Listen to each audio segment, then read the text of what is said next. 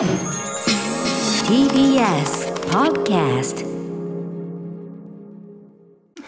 もう始まりました。完全にすごいねあのーたまに宇垣さんがやりますけど、完全に6時超える瞬間を忘れて死後をしまくっているっていうやってしまいました。すみません。とんでもないこういうことなんですね。6時超えた瞬間にあ始まるやばいって歌丸さん言って、ええ。もう始まってからですね。ち違うんですよ。もうあの喋っててしたらね あのズームでずっとその一緒に話してた構成作家古川今日ねスムースで古川光さんが消えたんですよ。でおののこいつ勝手に切りやがってと思ってしたらパッて時計見たら59分58秒ぐらいで「しまった!」っていうあのあのまま行かないでよかったですよね。ずーっと「すずめの戸締まり」の話してて。いやーあのまま行ってた。まあ行ってもいいんだけどさもう映画表まあまあまあ。映画表始まってるみたいなことなんだけど。いやいやいやいやいやびっくりしたわざっくばらんに話してましたから。直前もまたさあのねきあの TBS ラジオプレス、はい。はい。ねあの山本さんが、はい。まあ、うないさんの代打というかね、あはい。そうか今週はあのありがとうございました。あ水曜日に水曜日もありがとうございます、はい。そうなんですよ。だから結構ねあの山本さん登場率高い中ででちょっとねあのラジオプレス聞きながらうっすら聞きながら、そうでしたね。え納刀に対するリスナーの方々のね、はい。えー厳しくも温かいご意見。ねええこんなこと言われんの？みたいな。こんなこと言われるの？俺嫌なんだけどみたいなことを言いながら そん参考になります。みたいなことを言いながら、えーうん、来たんでその要はラジオでこっちでもさ山本さん喋ってるからその安心感もあったんだよね、なんかあなるほど。なんかもうもうなんかもうここ？要するにあの公共のな公共の電波なんだけどもうこの第六スタジオこの空間みたいな気持ちでえやってて。ええいやーなんかびっくりした。もうとにかくこういうやっぱあれだね世界系っつうの？世界系的なこれが世界系っていうのかな？やっぱええ自分の身の回りが世界だと思っちゃってるこの感じ。ねえ。それじゃいけませんね。放送が始まりましたから公共の電歌波ですから。丸さんそういう心理だったんですね。僕が喋ってる声が聞こえてきたから、ええ。さも目の前で、ええ。もうなんか始めそう始めてくれてるみたいなどこかでね。もうもうもうだからそうなんていうかな。もうあの講師の講師の境がない状態だったのね。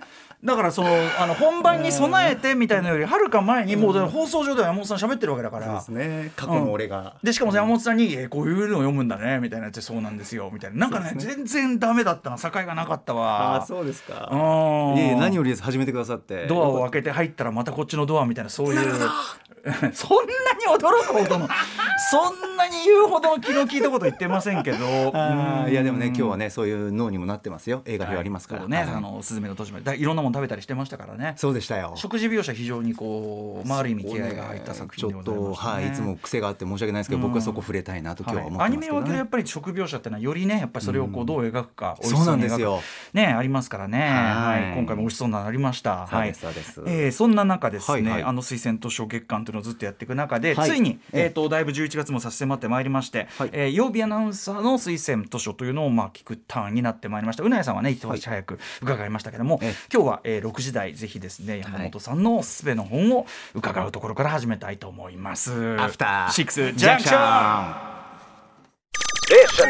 After Six Junction. 11月25日金曜日時刻は今6時3分から4分に着々と向かいそして4分になりました、はい。ラジオでお聞きの方もラジコでお聞きの方もこんばんは。こんばんは。TBS ラジオキーステーションにお送りしているカルチャーキュレーションプログラムアフターシックスジャンクション通称はトロク。パーソナリティは私ラップグループライムスターの歌丸です。そしてはい今夜のパートナーは TBS アナウンサーの山本貴明です。今週水曜日日比ちゃんのダイヤモ代打もありがとうございました。ありがとうございました。山本さんと宇垣さんにこう挟まれる形の1週間というね印象がありますけどもね。はいはい。そんな中、ええ。高木さんでございます、えー、推薦図書月間、えーいろんな、ね、ゲストの方にお越しいただいて毎日はい。一冊お勧めいただきましたが、ええ。ーついにパートナー陣の推薦を聞くターンとなってまいりました、ねえ今年もやってきました。よろしいでしょうか準備は。あよろしいです。はい、はい。えー山本隆明さんの今年の推薦図書は何でしょうか？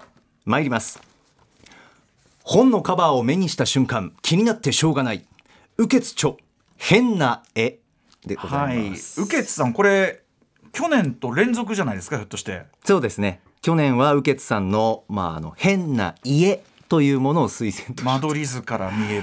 そうですね。歪んだ感じ。がなんか変だぞ。パッと見たらただの間取り図だけど。そうなんです。この部屋あれ？この空間なんだみたいな。そういうところからわあ覚えていただいてありがとうございます。ね田村さん。雨の雨の穴と書いて右傑さん。はい。まあきまあこういい意味でこれ褒めてますけど気持ち悪い。そうなんですよ、よくこんな話思いつくなっていううん。ホラーな作風が得意なウェブライターでもあり YouTuber の方なんですけどね、はい、また来ましたか右傑さんね。ルケツさんねいいタイミングで、うんうん。えー、と10月20日に発売されたんですけど、双葉社よりね、うん。この変な絵というのは。あらウケツさんまた新しいの出してくれたと思って、これはちょっとねもちろん読まなきゃいけないと思って、ね。はいはい。でチェッ今回クし今回絵かと。絵なんですよ、うんうん。でこれまたね面白かったんですね。ちょっとどんな本なんですか？はい。うん。あの前回の間取りの時には変な家の方ですよ、うん。去年紹介した住まいですからその家をなんでこんな間取りにしたのかなんで作ったのかその間取り見ながら、さらにはこう文字を追っていきながら間取り図を見ながらっていう、まあ、ページをめくるごとに、でどんな生活とかそこで人がどんな行動が必要だったのか取っていたのかっていうのを想像しながらゾクゾクして楽しかったんですけど、嫌な話なんですけどね褒め言葉ですが、で今回は絵でこれねまず間取りと眺める時とはまた違った不気味さっていうのが、はい。もうね本のカバーから現れてるんですよ。ちょっと歌村さんも。はいはい。見ていただいていいですか、いろんな絵がねもうあの物語になった中に出てくる絵がもう本のカバーに載ってるんですけど。あ絵そのものを見せるんですねやっぱね受けそうですそうです。なるほどなるほど。もうねその本を手に取った瞬間にもう絵が気になっちゃって気になっちゃって、うん。でやっぱり間取りと違うのはまず当然やっぱり絵ですから、はい。誰かが自分の手で描いてるわけで、うんうんうん。なんかこうあ今回違うのはこの絵に個人的な感情っていうのが間取りと比較すると、はい。もっともっと強く宿っている、うん。その不気味さと注意を引きつける力がすごくあるなと思って、はい。見れば見るほど気味の悪さを放ってくるっていう印象なんですよね。ちょっことれ嫌だな読まねば読まねばと思って、で手に取って。で合わせてね全部で9枚の絵が出てきまして、うん。でそれらの絵にまつわる、まあ、この凄惨な過去というか、うん。事件が紐解かれていくっていう作りなんですよね。で絵としてはね例えばねある少女が描いた絵とかブログに投稿された不審な人物画とか、それから失踪した男の子が描き残していった絵とか、うんある遺体から見つかった絵とか様々出てくるんですけど、うんうん当然今回も前回と同じく読者もそれらの絵を見ながら一緒に登場人物たちと推理推測していくってことなんですけど、うんうん。やっぱりこのカバーにも載ってる通りもうなんていうんですか？まずこの絵って何を使って描いたのかなとかあ画材ですか？画材です、うんうん。あと線の太さ細さとか筆圧とか、はい。どんな気持ちどんな意味があるのか全体の構図も含めて、うん。いろんな興味が湧いてくるんですよね。で本日はいくつかまず本のカバーに載っている皆さん書店でも眺められます、あのカバーにも絵をのが載ってるんで、うん。ちょっと紹介したいと思うんですけど、うん。歌丸さんその本の今手に取ってくださる本の裏のカバー見てもらっていいですか？裏の絵、はい。こちら大きく見やすくて。なんかちょっと素朴な感じのね、はい。絵に見えますよ。家があって真ん中に女の子が立っててその右側には木があって、中に鳥ちゃんがいるのかなみたいなそうです。絵ですね。こちらはあの本当に本書の冒頭に出てくるんですけど、11歳の少女が描いた絵なんですね。うん。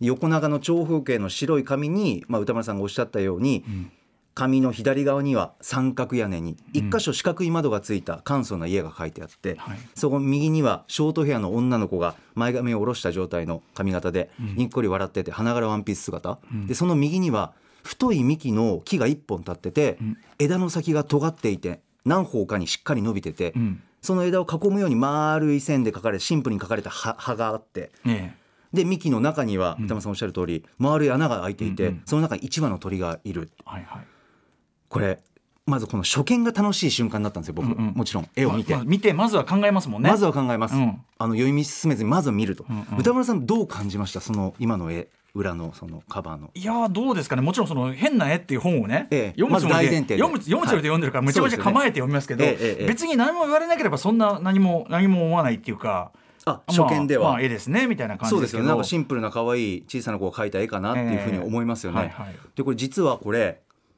あの物語上で11歳11歳の頃に母親を殺害した少女が描いた絵なんです、ほうほうん、それを聞いて歌丸さんどう改めて見るとどう感じます？え？特に読み解きはうですね全然気づかなかったですけどうんうん難しくて、まあでもそのこういうのってねあの絵を描くこうなんていうの絵の心理療法みたいなのもあったりしますからはい。そういうあれで言うと多分この木の形だの、はい。中の鳥だのっていうのが意味があるんでしょうからね。おっしゃる通りです。まあその家はあるけどうんそうですね。家はあるけどあるけど？な。あるけど？まあ、ドアがないとか。あはい。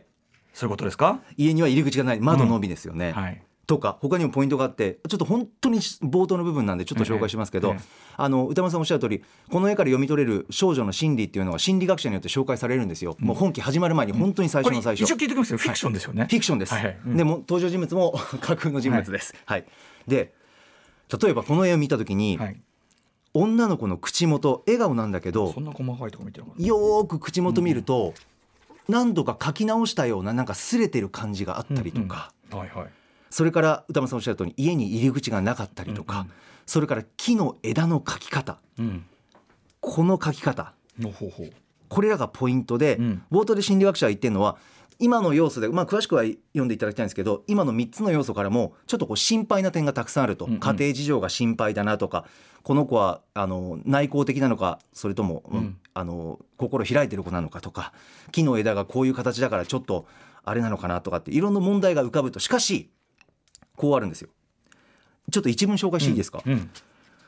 私はこの絵を描いた A 子ちゃんを構成の可能性が十分にあると判断しました、うん。なぜだかわかりますか？うんもう一度木の絵を見てください。うん。今度は枝ではなく幹に注目しましょう。鳥が住んでいますよね、このような絵を描く人は庇護欲があり母性愛が強い傾向にあります。自分より弱い生き物を守ってあげたい。安全な場所に住ませてあげたい。そういった気持ちが現れている。うん。だからこそ A 子ちゃんはトゲトゲしい攻撃心の奥にとても優しい心を隠し持っていると言えます。うん動物や小さな子供と触れ合う機会を与えれば彼女の優しい心は育ちやがて攻撃心は和らいでいくだろう。私はそう考えました。今でも当時の自分の診断に自信を持っています。A 子ちゃんは今では幸せなお母さんになっているそうですから。あるんですけど、でもこれねすみません。私も変な絵で右傑さんが書いてる本なんででその冒頭に、まあ、ごくごく短くそんなね、はい。紹介が載ってたらあのーこれはその振りだろうとね。そうやってそういう解釈してること自体がはい。振りだろうっていうふうに、そうなんです、まあ、正直思いますわ。この少女いやところがってそうおっしゃる通りで、うんうん。じゃあ少女この後の人生で取る行動とは？はい。そして今お母さんになっているけれどもお母さんどんなお母さんなのかなっていうことが、うん。この本を通じて分かっていく。うん。だからこの絵がいろんな絵出てくるんですけど、まず冒頭のこの絵が全ての始まりで、悲惨な過去がこの絵に詰まってるんですよ、全てが。それが1枚目に来てる。うん。これがねあのね9枚け合計出てくるんですけど、うんうん。あとの8枚。はい。僕読み進めていっているうちにえあれ？なんか別々の話かなって思うぐらい、うんうんうん。場面転換がたくさんあるんですよ各所に。えうんいろんなシチュエーションいろんな場面でまた違う環境で絵が登場してそれを読み解く人がいてっていう。であいろんな別々の話なのかと途中まで思ってたところが最後にはいはいはいはい。もうその点と点というか絵と絵がある種つながってきてこれは別個の話かと思っていたら。思いきやああそうなんだ。もう徐々に一つの闇深い過去でつながってる。受けさんよくこんな嫌な物語思いつくなーって。でもうんうん。読み終わった後になんかねそれぞれの正義があるんだけどそれらがもう混ざり合ってええ。取り返しのつかない事態になってるんだなっていうのがわかるんですよね、なんか人間の恐ろしさにゾクッとするというかうんうーんちょっと時間いれば許せば他のカバーの絵も紹介したいんですけど、ええ。私この一冊読んだ時にちょっはい。と先にまとめ言いますけど、ええ。なんかね、ただゾーッとできるサスペンス的な一冊だけではないなと思った、うんうん思ったのはもちろんフィクションで架空の人物ありますけどもやっぱり改めて絵って人が何かを形として残したいと思った瞬間に切り取られたものじゃないですか。でそこにはやっぱり深層心理とか叫びとか気づいてほしいなっていうどこかメッセージがあったりでもあとは一見しただけじゃ汲み取りきれない。あ不気味に見えるけど、あそんな思いやりとか温かさとか、気遣いみたいなものがこの絵に含まれていたんだっていう一枚もあったりするんですよ。うん本当にいろんな感情が詰まっているんだな絵にはって改めて思うし今回の変な絵にまつわるエピソードって許されないことあの恐ろしいことは起きる話ではあるんだけれども、ああこれ誰かがもっと早く気づいてあげられたらな、んうん。この絵を見た瞬間にとか描いた瞬間その直後にとかそれ気づいてあげられたら各登場人物の人生をもっといい方向に変えられたんじゃないかなっていう気持ちにもなる、うんうんそんな役目も絵は果たしてて、うん。だから誰かが発信してるその時っていうものをなんかこう今回絵ですけどいろんな作品をあのに触れる上でやっぱ読み取っていくこちらも、汲み取れる大切さっていうのを、うんうんもっと早く汲み取れたらなっていうのをなんかどっか切なく悲しく怖がりながら感じていくよううんなうんうんうん1ページ1ページっていうかそんな一冊はいでしたよ。なるほどね。そうか。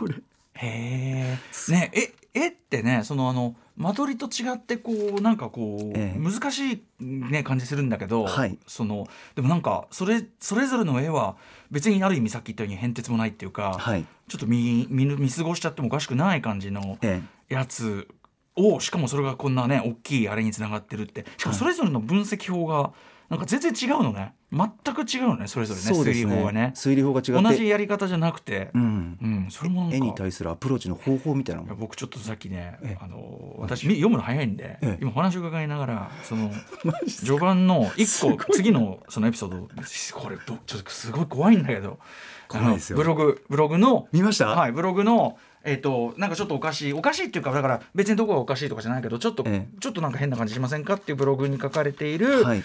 絵が何枚かあって。えでもそれの一個一個の不自然さっていうのを研究してって、はい。ということはこれが示してるのはっていうので出てくる真相がひどいっていう。もうちょっとね本当に えってえって本当にそうなんですよ。ちょっとちょっとってちょっと。待ってくれよっていう、うんはい、でもしかもそれはまたそのいろんなあそうです。おっしゃったトータルのエピソードにつながってくるわはい、けですもんね。そこは部分であってなぜじゃあこうなったのかっていうのが後から後から分かってくると、はいはい。なんでだよ。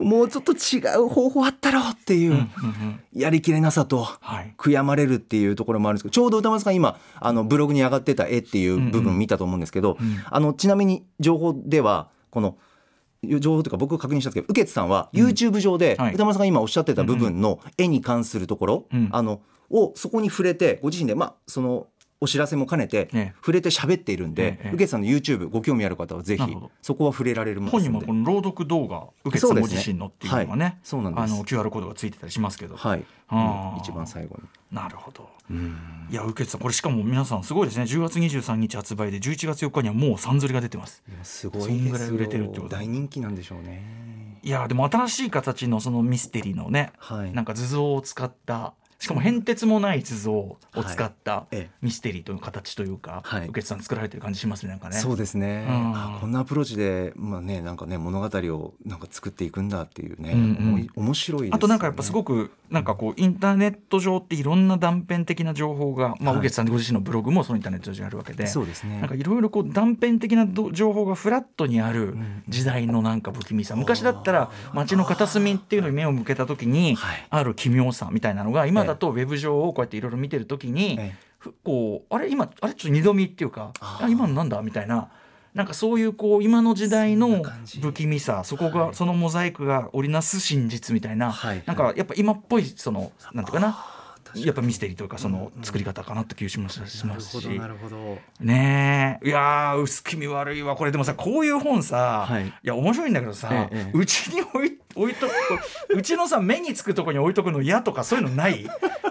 俺結構えこれ今回絵だしさいややだな。確かに置き方ちょっと迷うかもしみんなあのこういう本の置き方あると思うのよ。れないブックライフトークでしうん。ょ知りたいな。絶対あるでしょ特にさそのなんかただ怖い絵とかじゃなくてさ、ええ。そのもうこの話もう不吉っつうかさ、はいはいはい。ねえ皆さんどう置いてますか？右傑さんの本。こういう 教えてくださいみたいな。教えてください。またこのカバーも上手ですよね、妙に明るい緑みたいな色使いだし、ううんうん。ちょっと変な絵って感じで描かれてるんだけどちょっと傾いてたいりとか。や俺もうそのさっきその第一章読んじゃったからもうこれ怖いもんもうやだ。はいはい。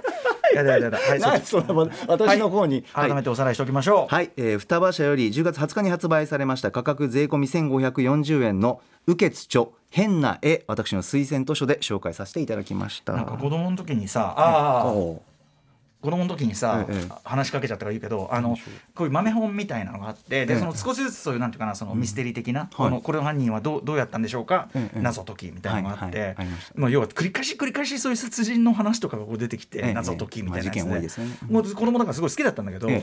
一人で読んでるうちにめっちゃ怖くなっちゃって 途中でなんかあっていうか俺なんてもの読んでんだみたいな感じであまずいって感じした。それを思い出しました。なので今まずいって返しました。